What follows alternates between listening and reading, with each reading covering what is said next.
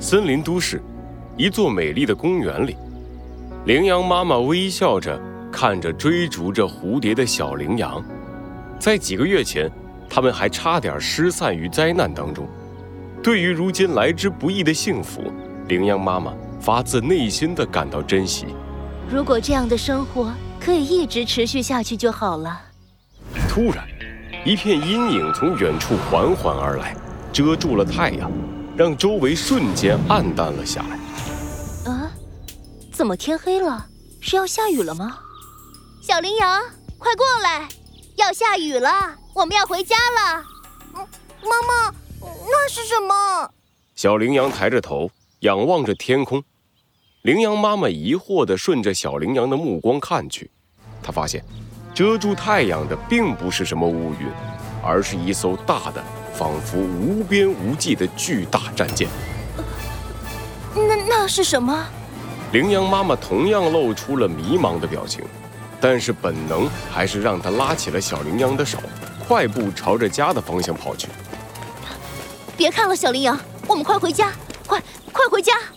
羚羊妈妈紧紧地抓着小羚羊的手，一股不好的预感油然而生。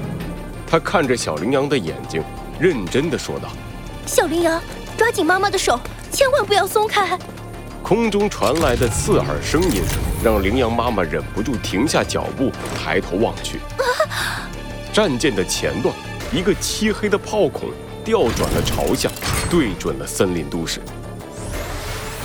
肉眼可见的黑白色粒子在炮口聚集，紧接着，一道粗大的黑白色光束朝着森林都市的方向射去。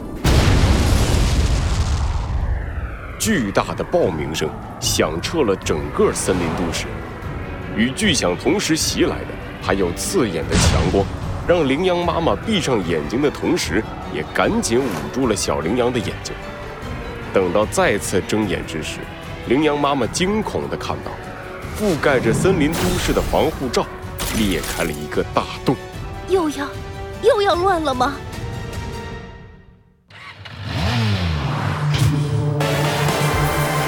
罪恶藏在谜题之下，真相就在推理之后。猴子警长探案记。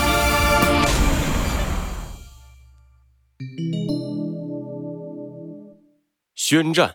二，一队去市里安抚市民情绪，告诉他们不要慌乱。突如其来的袭击让森林都市陷入了混乱当中。好在，警察们以最快的速度反应了过来。二队携带好装备去巡逻，防止暴力事件发生。再分出一批人去调查防护罩的受损情况。去森林都市外调查的队伍还没回来吗？报报告。一名气喘吁吁的森林警察从外面冲了进来，刚要对着豪猪敬礼，就被豪猪挥手打断了。先说是，赶紧的！外面什么情况？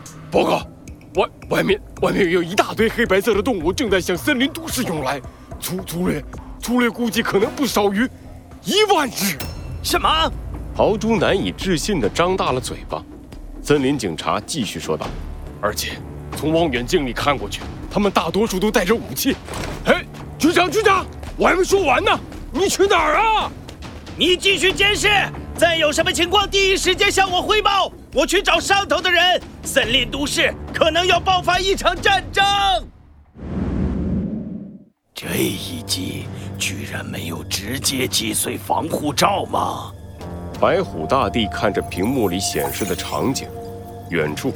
森林都市的防护罩虽然被打出了一个大洞，但是破损之处居然在缓缓的修复着，似乎要不了多久就可以变回原来的样子。石蚁兽有些尴尬地低着头说道：“看来他们得到重水之后，确实让防护罩加固了不少。啊，本来按照我的计算，这一下应该可以把森林都市的防护罩整个击碎的。”哎，对不起，大帝，请惩罚我。无妨，这样已经足够了。白虎大帝向前两步，站到了圆形的平台上，他对着食蚁兽点了点头：“升起来吧。”圆形平台缓缓地向上移动了起来，载着白虎大帝从战舰的船舱里升到了甲板之上。在这里，也站着无数的黑白动物，它们挺直身体，目不转睛地凝视着同一个方向。诸位，你们看到了吗？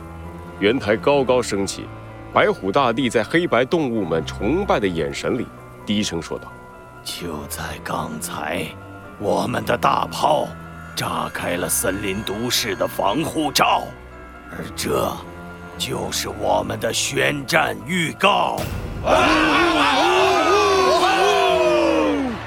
台下的黑白动物们沸腾了起来，他们挥舞着自己的双手，兴奋地呐喊道：“大地有气，大地有气！”哈哈哈哈哈！终于，我们等来了这一天。这个时候，我本来应该发表一场冗长的演讲，诉说我们一路走来的不易，关于变革的演说。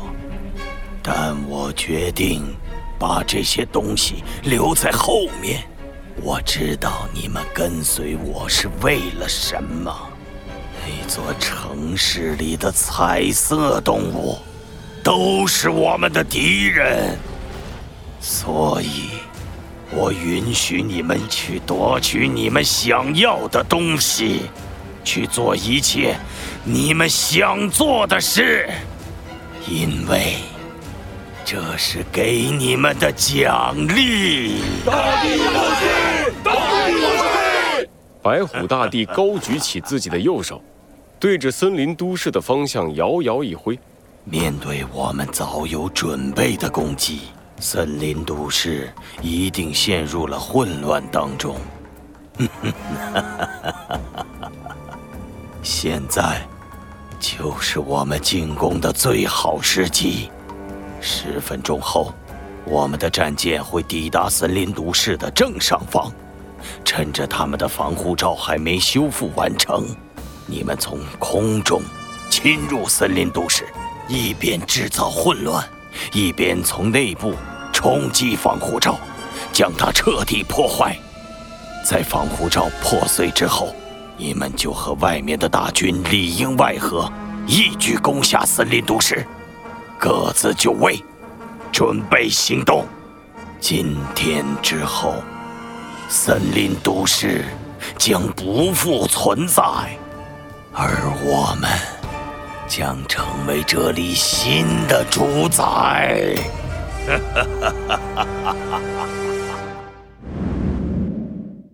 禁止插队，请排好队，请大家不要慌张，一个一个进入避难所。尽管森林警察们十分努力地维持着秩序，但是当灾难再一次降临到森林都市的时候，却依然有不少动物陷入了混乱当中。不要着急，不要着急，大家都能进去。忙碌的森林警察们没有注意到，在纷乱的人群中，有一个穿着西装的身影，逆着人流，朝着防护罩的方向前进着。是斑马经理。哟，果然，即使森林都市陷入了混乱，这里的守卫也不会放松啊。斑马经理已经来到了防护罩的附近。他躲在一栋房子的天台上，远远望去，有几队全副武装的士兵看守着防护罩。一旦有动物试图靠近，就会严厉地驱赶他们。还好人数不多，这样的话，我只要在附近制造一些混乱，他们就必须分兵去查看，然后我再解决剩下的就可以了。斑马经理从怀里摸出了从丹顶鹤那儿拿来的手枪，刚准备站起来，就听见身后传来了一个熟悉的声音：“不许动，把你的两只手都举起来。”斑马经理先是一惊，随后举起双手，微笑着转过头：“哦，原来是你啊！看来你也恢复记忆了。”“哼，那可不嘛！你小子都能恢复记忆，本大爷当然也可以。”雪橇冷笑着看着斑马经理，锐利的爪子抵在斑马经理的脖子上。当然，你打我的那一枪，我也想起来了。哦，这么说，你是来找我复仇的？你一直跟着我？呸！谁要跟在你这家伙的屁股后边？雪橇不屑地朝着地上吐了一口口水，一双眼睛直直地瞪着斑马经理。我一恢复记忆，我就猜到你这一肚子坏水的家伙想到这儿来破坏防护罩，想让外边的大军进来。嘿嘿，果然让爷给猜中了吧？哦，既然你已经知道了，那还拦在我前面做什么？还不赶快和我一起打开防护罩，帮大地占领森林都市？斑马经理的话说完，却发现雪橇迟迟没有行动。他既没有说话，也没有放开自己的爪子。啊，雪橇，你这是什么意思？是担心大地攻占森林都市之后，你的地位不会像从前那样吗？啊，哈哈，不用担心，我保证，我不许你打开防护罩。以你早期的贡献，还可以享有荣华富贵。呃，你说什么？斑马经理的眼神瞬间变得如同寒冬一样冰冷，而雪橇也同样冷酷地说道：“你给爷听清楚了，不许你打开防护罩。”你就在这儿，哪儿也别想去。